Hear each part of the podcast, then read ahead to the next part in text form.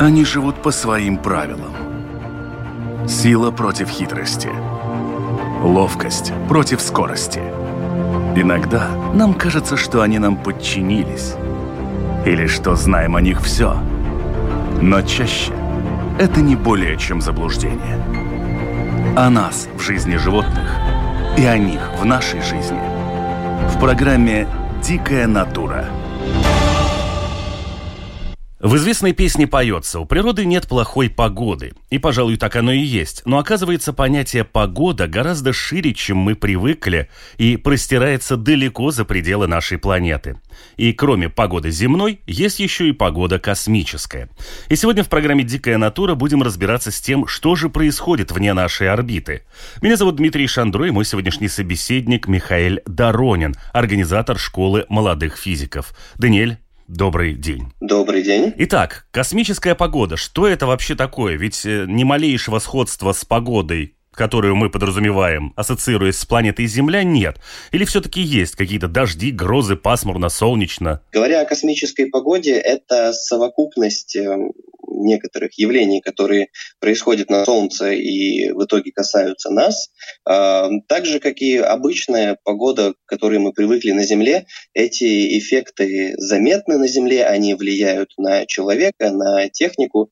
И космической погодой мы называем все те явления, которые изменчивы во времени или же формируют некий климат, являются более-менее постоянными, и эффект от которых мы непосредственно можем чувствовать, ощущать, фиксировать и измерить. Ну вот э, я не напрасно спросил относительно каких-то дождей, гроз, не знаю, туманов. Все это на Земле мы видим, все это на нас влияет. Э, и все, кто хотя бы примерно в школе проходил тему того, что происходит в космосе, знают, что, в общем-то, там не происходит практически ничего. То есть это вакуум. Ну, там движутся какие-то планеты, случаются метеоритные дожди, но вот э, насколько эта погода, вы говорите о каких-то параметрах. Сколько вообще этих параметров? Этих параметров достаточно много, зависит от того, насколько глубоко мы хотим изучать вопрос, но именно на Землю у нас влияет влияют магнитные поля, влияют э, интенсивность солнечного излучения. Э, это излучение, это электромагнитное излучение, ультрафиолетовое, э, это могут быть э, какие-то магнитные флуктуации. И вот эти эффекты уже непосредственно влияют достаточно сильно на нашу жизнь на Земле. В определении есть такое упоминание, что физика Солнца, Солнечной системы и геофизики – и занимается исследованием, в общем-то, влияния вот этой солнечной переменности и солнечной активности. Упоминаются такие термины, как магнитосфера, ионосфера и атмосфера Земли. Если с последним плюс-минус более-менее понятно, то вот что такое магнитосфера и ионосфера? А, магнитосфера Земли – это, по сути, магнитное поле Земли. У нас э, в недрах Земли происходят э, разные процессы, движение магмы, движение всяких э, жидкостей. И за счет этого у Земли возникает свое собственное магнитное поле.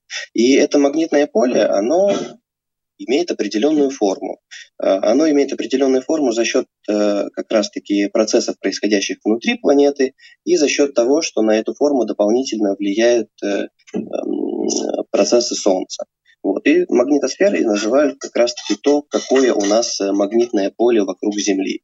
Ионосфера – это такой слой атмосферы, в котором накапливается большое количество заряженных частиц, э, большое количество ионов. А, есть обычные атомы, газы, а, которые в целом нейтральны.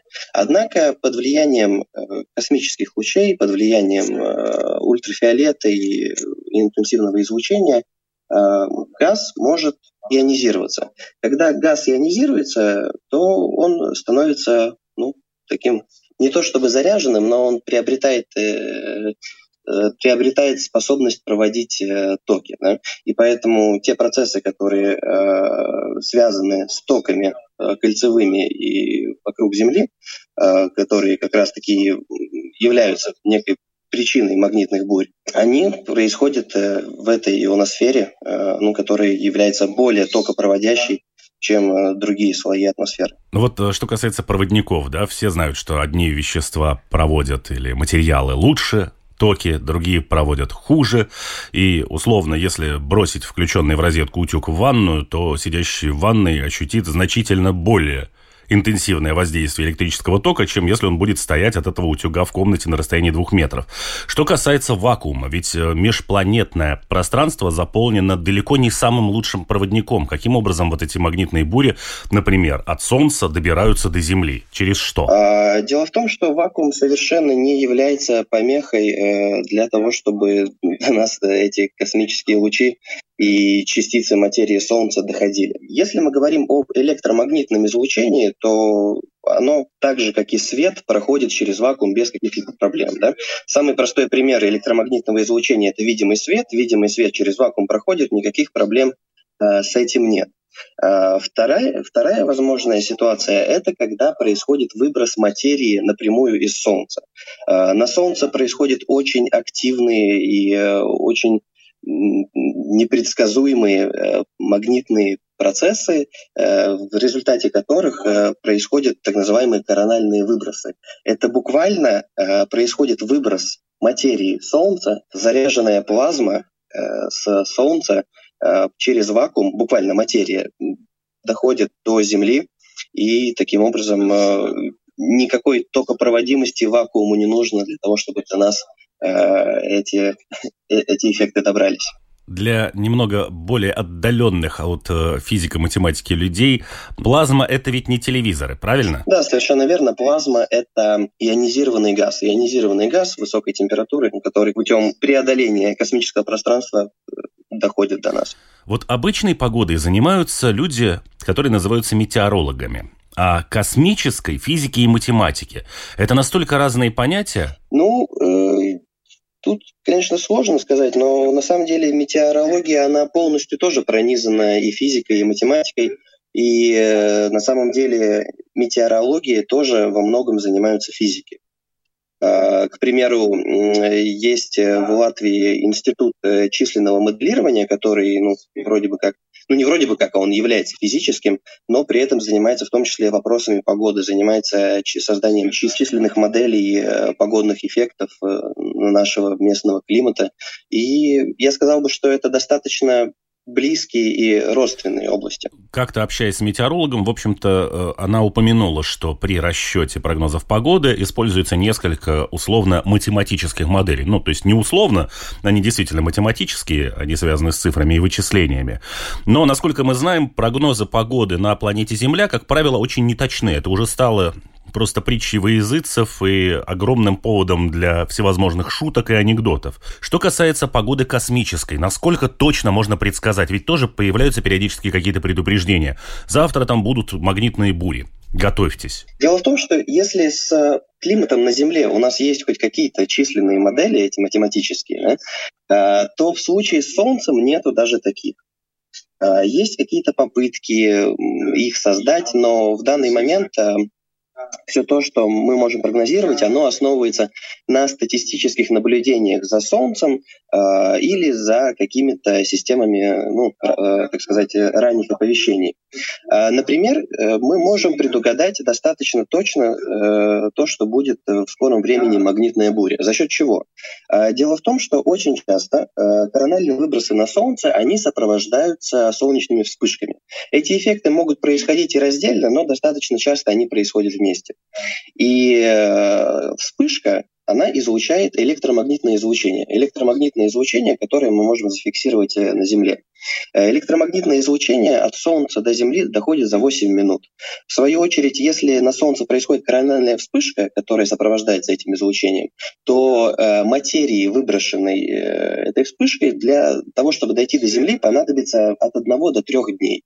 Следовательно, если мы зафиксировали вспышку и понятно, что там есть выброс в нашем направлении, то с достаточно высокой точностью можно сказать, что э, допустим, через э, один 2-3 дня это этот выброс может дойти и до нас.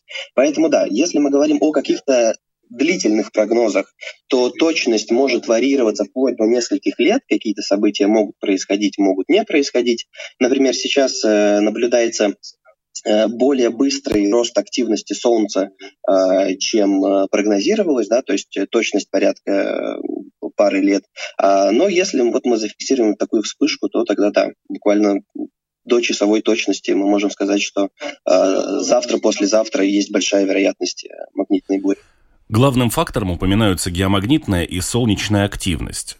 Можем ли мы говорить, что остальных параметров для космической погоды, в общем-то, нет? Ведь мы же знаем, что у всех планет есть магнитные поля, есть какие-то воздействия друг на друга.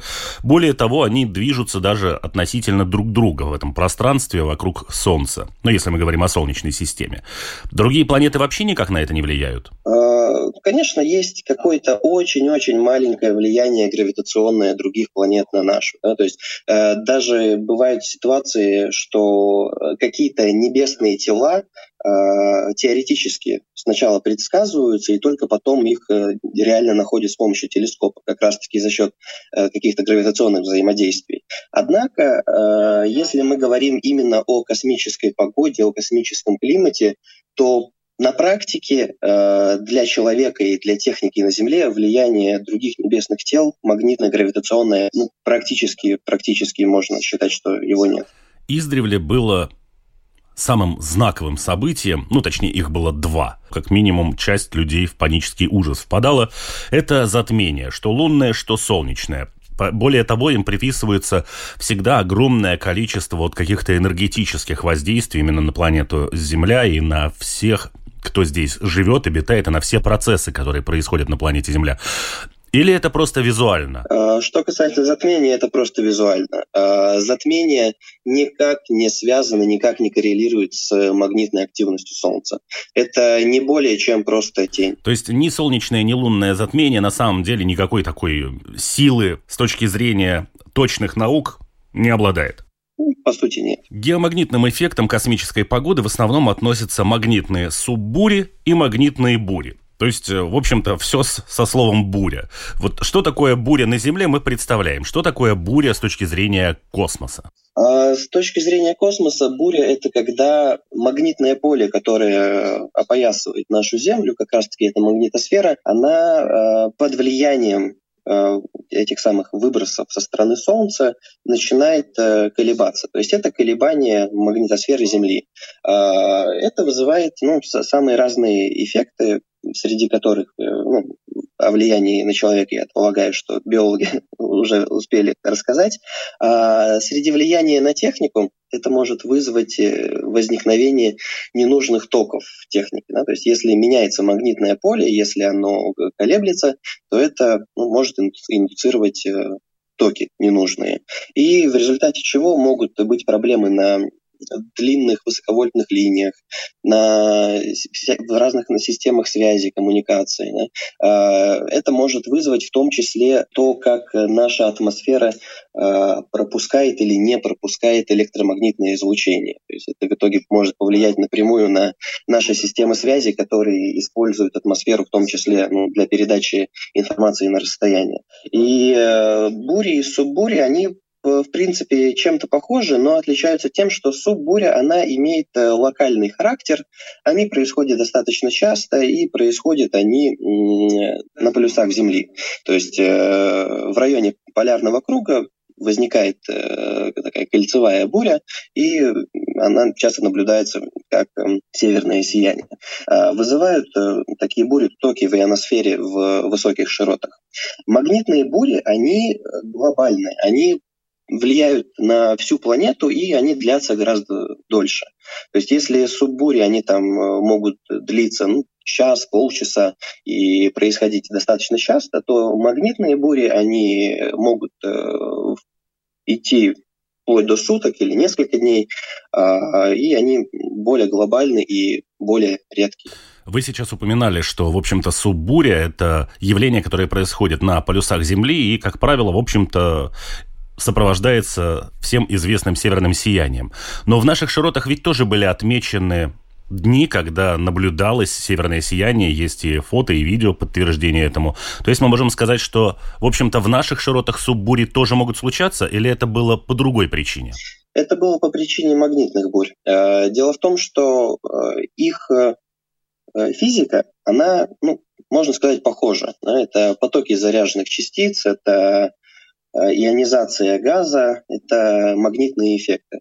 То есть э, суббуря и магнитная буря, она отличается ну, больше просто чистотой и характером, но их физика в целом похожа. Ясно. То есть, в общем-то, магнитная буря может спровоцировать то, что называется северным сиянием, то, что можем наблюдать и мы иногда, значительно, конечно, реже, чем в каких-то полюсах Земли, но, тем не менее, можем. Это провоцируется обычной бурей, которая является глобальным явлением и затрагивает всю планету Земля. Что касается суббури, то в наших широтах мы ее увидеть не можем ни при каких условиях, потому что она возникает только на плюсах, если я правильно вас понял. Ну, в принципе, да. Астрологи описывают в своих прогнозах влияние космической энергии одним образом, биологи опираются на совершенно другие параметры. А что говорят те, для кого решают все, ну, не циклы или что-то еще, а именно цифры? А, очень хороший вопрос, потому что сейчас активно идет изучение Солнца и попытки создать как раз-таки вот э, эту самую модель Солнца для того, чтобы прогнозы были более точными, более качественными. Потому что сейчас, э, по сути, э, то, что мы знаем о Солнце, оно во многом э, основано на статистически накопленных данных. Мы понимаем, какие процессы происходят, э, заметна некая цикличность, есть 11-летний цикл, когда Солнце меняет свою активность, есть 22-летний цикл, ну, который в принципе, являются одним и тем же. И сейчас происходят попытки ну, как-то как поточнее узнать, что же происходит. Существует несколько проектов. Один из проектов – это СДО, обсерватория солнечной динамики, она запущена в 2010 году и находится на околоземной орбите, изучает Солнце и, по сути, все современные изображения высококачественное Солнца мы как раз-таки получили через СДО. И сейчас э, создается также новый проект, он, вернее, уже запущен, в феврале 2020 года запустили, так называемый Solar Orbiter. Европейское космическое агентство им занимается, он подойдет к Солнцу на сверхблизкое расстояние, на 42 миллиона километров, и э, его цель изучить Солнце более подробно, заполнить э, дыры в понимании солнечных процессов, и в том числе задача этого аппарата будет изучить э, полюса Солнца, потому что из-за расположения Земли, из-за того, ну, где мы реально находимся, э, мы не можем наблюдать полюса Солнца. И эта информация нам не достает э, для того, чтобы, ну, по сути, построить более точную модель Солнца, лучше понимать, что там происходит. И э, этот аппарат, он в течение долгих лет будет накапливать данные, и есть надежда, что на основе этих данных уже будет, будет что-то получено. Сейчас, как я уже говорил, есть 11-летний период активности, когда Солнце у нас увеличивает активность или э, уменьшается. А, за активностью мы следим по количеству солнечных, ну, э, темных пятен на поверхности Солнца. Чем больше этих пятен, тем выше активность э, Солнца. А, ну и да, сейчас мы по ним ориентируемся по большому счету. Что это за вот эти самые темные пятна на Солнце, которые постоянно упоминаются и, в общем-то, и в поэтических каких-то произведениях, и у художников, и в фантастических фильмах? На Солнце происходит огромное количество магнитных процессов. И э, в общем целом Солнце, оно как такой как такой кипящий, бурлящий суп, в котором все хорошо перемешивается, и э, в итоге ну, температура, она э, ну да, она там от центра к поверхности имеет некий градиент, но все же она, можно сказать, имеет некую степень равномерности, эта температура. Однако в некоторых местах магнитные поля сильно запутываются, и вместо того, чтобы быть замкнутыми, то есть обычно у нормального диполя, у магнита, у еще чего-то поля замкнутые. А, в некоторых местах эти магнитные поля, они выходят за поверхность Солнца. И в тех местах, где они выходят за поверхность Солнца, э, линии магнитного поля выходят, а, конвекция внутри Солнца, она ослабляется. Что это значит? Это значит, что буквально есть какие-то зоны, которые более статичные по сравнению с остальным Солнцем. Да? Температурный обмен не происходит э, так быстро, и в итоге эти зоны, они э, где-то на полторы тысячи градусов э, холоднее, чем, чем остальная поверхность Солнца. И поскольку эти пятна – это места, где линии магнитного поля покидают поверхность Солнца, это как раз-таки те места, где потенциально могут случаться вспышки или корональные выбросы. Ну и простая логика – больше больше пятен, больше потенциально возможных вспышек, э, выше активности Солнца. Когда мы говорим о погоде на планете Земля, существуют даже в упоминании тех же там бурь или еще чего-то, есть какие-то численные или другие градации. Например, медицинский тип погоды первый, там, четвертый. Э, есть ураганы какого-то класса, что касается всевозможных вот этих вспышек на Солнце, вы сказали, что, в общем-то, некий накопленный опыт позволяет уже просчитывать с большой долей вероятности, что вспышка на Солнце произойдет в ближайшие там какое-то количество дней. Можно ли предсказать интенсивность этой вспышки и насколько она будет большой? Это с чем-то связано? со временем года или с положением планеты Земля или с чем? Или это вообще в принципе происходит, э, в общем-то, рандомно? Um, И да, и нет. Эм, как я уже говорил, есть некая цикличность, да, мы сейчас находимся на этапе роста активности Солнца, и поэтому в какой-то мере, да, мы понимаем, что следует ожидать большего, большего количества этих вспышек. То есть в какой-то степени этот процесс, он рандомен, но он рандомный не потому, что он случайный. Да? У этого процесса есть совершенно явная причинно-следственная связь. Есть э, процессы, происходящие на Солнце, и в итоге этих процессов не случайно происходят выбросы. Однако из-за того, что мы еще не знаем, как эти процессы до конца происходят, для нас э, некий фактор случайности, но все-таки есть. Мы понимаем примерно, что вот что-то, скорее всего, будет, но насколько сильно жахнет и когда точно жахнет, ну, мы точно, наверное, предсказать не можем. Я, наверное, немножечко уточню э, момент со вспышками и выбросами. А, потому что, возможно, возможно, возникло небольшое недопонимание. А, если происходит одновременно вспышка и выброс, то это не предсказание события, это мы уже зафиксировали, что оно случилось. Просто а, то время, пока до нас дойдет свет от вспышки, оно меньше, чем пока до нас дойдет ну, непосредственно сам вот этот заряд плазмы от Солнца. Ну, то есть это как с э, молнией, по большому счету. Сначала все это моргнуло, а потом жахнуло. Ну, в принципе, да, чем, чем-то похоже.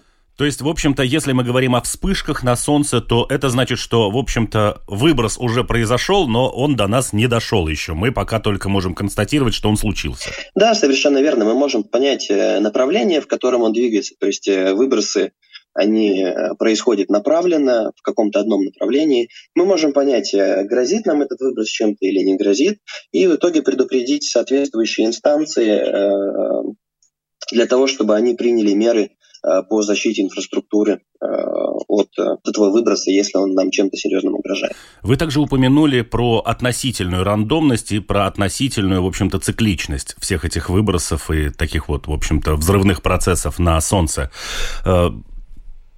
Если мы вспомним например, э, Соединенные Штаты Америки, там есть место, которое называют долиной торнадо. И опять же есть вот, собственно, сезон торнадо. Все знают, что вот с этого по этот период там они будут возникать. Никто не может точно предсказать день, никто не может точно предсказать силу этого торнадо, но все уверены, что вот в этом месте с очень большой долей вероятности все это произойдет. В случае с э, Солнцем, насколько я понимаю, мы не можем говорить, что вот условно, например, июль – это месяц большой активности, и в следующем году в июле стоит ждать опять где-то вот в этом диапазоне временном неких активностей, вспышек, выбросов и прочих дел. Настолько точно, ну, однозначно мы не можем это говорить, но мы можем говорить скорее о том, что а, большую активность мы ожидаем, а, допустим, в течение нескольких лет. Да? То есть а, в 2020 году, например, был прогноз о том, что пик активности придется на 2025 год, и то, что активность Солнца будет небольшой. А, немножечко промазали с этим прогнозом, активность возрастает э, чуть быстрее, чем э, планировалось, и интенсивность также ну, несколько, несколько больше, чем планировалось. Но э, с точностью там плюс-минус 2-3 года все равно мы угадали, что вот примерно в это время 20 третий, ну, скоро будет 25 год, э, повышенная активность. Потом, через какое-то время, мы ожидаем, что будет какой-то спад. Вот буквально, если мы говорим о интенсивности солнечной активности, точность ну, варьируется до нескольких лет. А длина этого 11-летнего цикла, она на самом деле может тоже отличаться. То есть он может быть как 8 лет, так и 14 лет. Эти 11 лет, они ну, такие усредненные. Ну, то есть, если кто-то предсказывает вспышку условно завтра, то что бы ни делал человек, находящийся на планете Земля, в каком бы положении Земля ни находилась в данный момент в космическом пространстве, это, в общем-то, ни на что не повлияет. То есть э, влияние человека на вот эти процессы, оно, в общем-то, если не стремится к нулю, то, в общем-то, где-то 0,0. Ну, оно абсолютно нулевое, да. То есть мы не можем ничего с этим сделать. Э, мы даже стали более уязвимыми, строго говоря. Э, к примеру, бывали очень сильные уже магнитные бури на Земле в 1895 году. Была очень сильная магнитная буря, которая в наше время э, привела бы просто ну, к очень серьезным последствиям за счет того, что сейчас у нас э, все построено на всяких коммуникациях и так далее. Тогда у них паровоз не смог зависнуть из-за этого. Ну да, да, да, именно так. А сейчас мы даже более уязвимыми стали, поэтому нам так важно следить за всей активностью Солнца, чтобы а, если в наших силах э, эти последствия насколько ну, можно предотвратить. Там есть специальные манипуляции, на электростанциях можно э, правильно управлять сетями для того, чтобы эффекты от э, таких выбросов не повредили энергосистему. Вот. Э, ну или хотя бы, хотя бы понимать, что если сейчас отключится, то это не террористы, не Третья мировая, а что это Солнце виновато. Посидите, подождите, скоро все включится обратно, грубо говоря. Ну хорошо, а вот как раз вот относительно некоего цифрового определения степени интенсивности. Она возможна или мы можем только предсказать, что ну вот вспышка произойдет, а насколько она будет сильной, насколько будет мощным вот это магнитное излучение, которое попадет на планету Земля, и насколько обширно оно может затронуть и, в общем-то, и людей, которых тоже предупреждают там с определенными заболеваниями, с определенными особенностями, которые подвержены воздействию вот этих полей, ну и, в общем-то, электронику. Это возможно предсказать? Или такого предсказания не существует, и мы, в общем-то, постфактум уже понимаем, чего ждать. А, ну, если мы говорим о предсказании по вспышке, то есть условно за день, за два, да, то там, да, мы примерно, примерно можем оценивать, насколько сильная, насколько сильная магнитная буря может ожидаться. А, если мы говорим о предсказании за год, за два, то нет. То есть за день, да, плюс-минус можем, за год нет, без вариантов. Какие вот эти параметры? Если кто-то говорит, что произошла, не знаю, вспышка на Солнце, и у нее такие-то характеристики. С какого, не знаю, числового, буквенного определения мне стоит обратить на это внимание, и что является, ну, уже за пределами? То есть, как я уже говорил, там, допустим, ураган пятого класса, это все, все убежали. А, ну, есть э, есть, в принципе, градуация э, вспышек, то есть э, от уровня G1 до уровня G5. А, следовательно, G1 уровень, ну, такой, ну, слабенький бури, G5 это уже, ну, конкретная такая буря. А, последний раз буря уровня G5 была в 2003 году, кажется. Вот, то есть э, с 2015 года максимум у нас были бури G4, в этом году были только бури уровня G3. А на чем это основывается? Ну, э, строго говоря, в физическом плане нас интересует, насколько большие изменения магнитного поля у Земли произойдут. Ну и эти изменения магнитного поля, это буквально, если мы говорим о единицах измерения, то речь идет о сотнях или тысячах нанотесл, да, ну и, соответственно, нас интересует то, насколько насколько сильно это э, поле меняется. Но поскольку для человеческого восприятия, сколько там нанотесового изменения поля произошло, это ну, трудно для понимания, то существует, да, это более простое понимание, градуация G1, G2, G3 и так далее. Вы сейчас упомянули вот эту букву G. А люди, которые, в общем-то, знают о в измерении перегрузок, например, которые испытывает пилот там, космического корабля или самолета, там ведь тоже G. Это та же единица измерения или другая? Нет, это, это другая G. Э, когда речь идет о перегрузках, G – это речь идет об ускорении свободного падения 9,8 метров в секунду.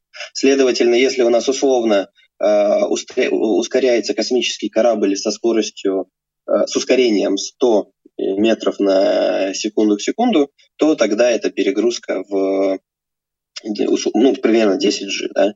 Если мы говорим о этих эффектах, то это магнитные эффекты, они не связаны с механическим ускорением. Ясно. То есть э, в этом плане блистать эрудицией и говорить о том, что вот это сравнимо с тем, что испытывает там космонавт, эти 5G, не стоит. Да, однозначно не стоит. Как относятся представители точных наук к утверждениям о зависимости циклов на Земле от происходящего в космосе? Ну, в данном случае от этих самых магнитных бурь и суббурь. Э, мы знаем, что циклы на Земле, они, в общем-то, построены по временам года, по фазам Луны, еще по каким-то константным вещам. Ну, то есть они изменяются, но изменяются относительно прогнозируемо, и все это происходит всегда плюс-минус в одно и то же время, поэтому все животные там подстроены со своими брачными периодами, еще с чем-то, с э, урожаями люди, которые занимаются возделыванием земли.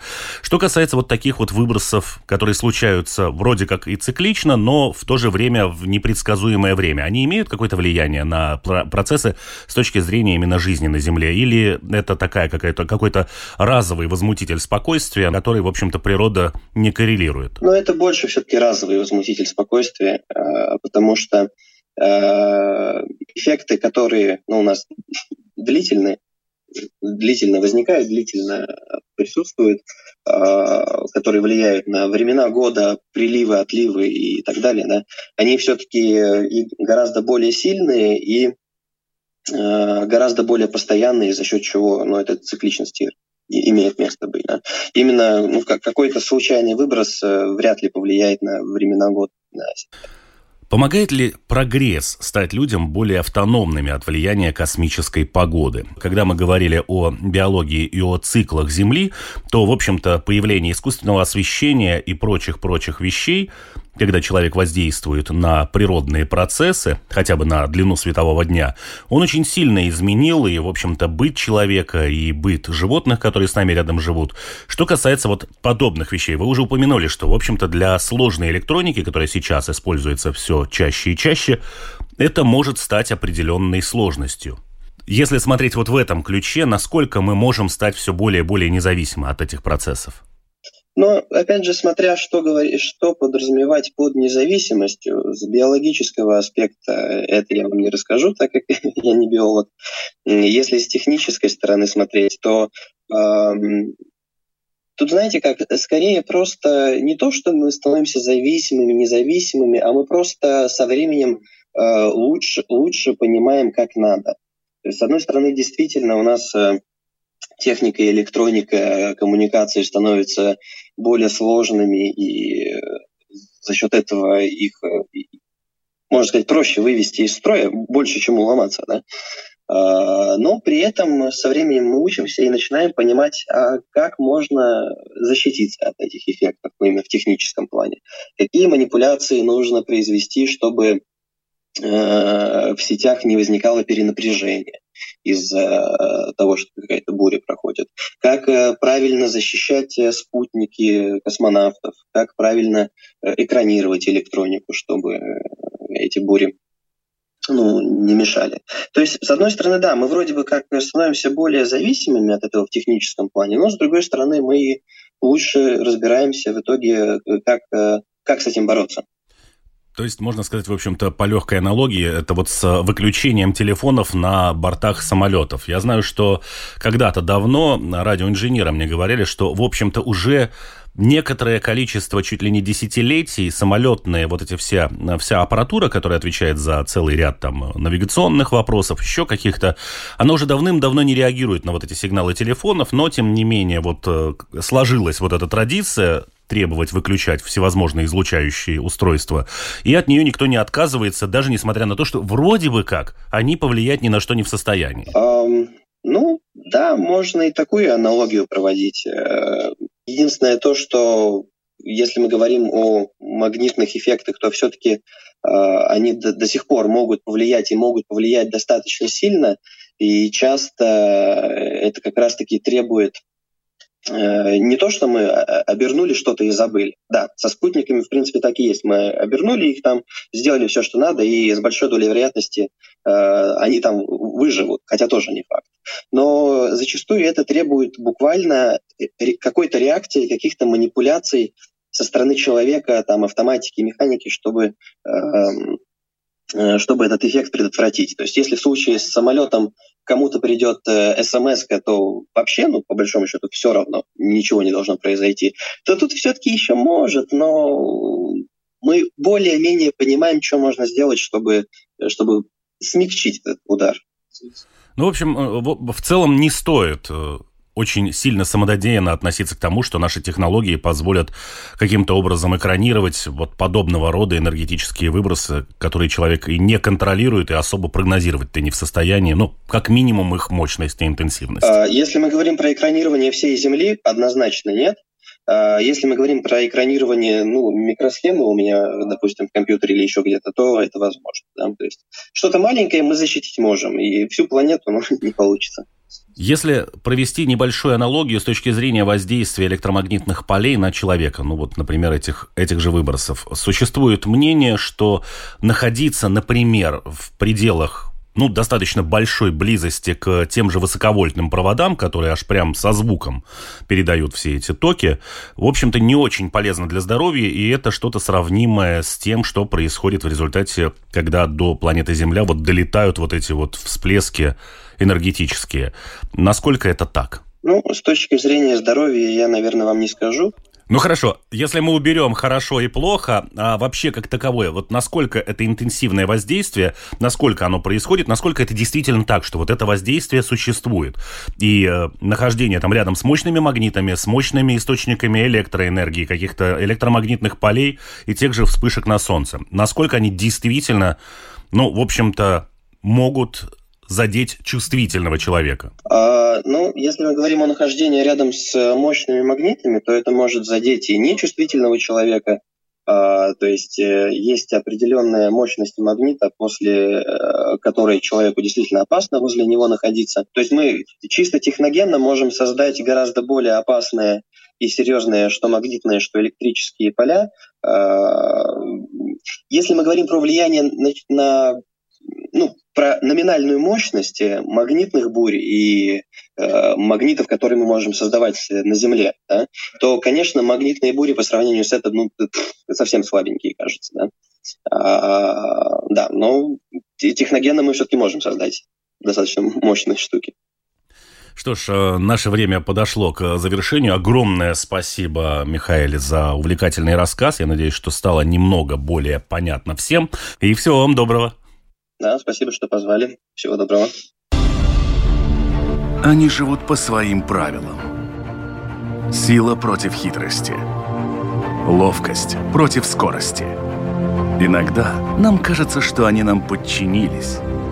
Или что знаем о них все. Но чаще это не более чем заблуждение. О нас в жизни животных и о них в нашей жизни. В программе «Дикая натура».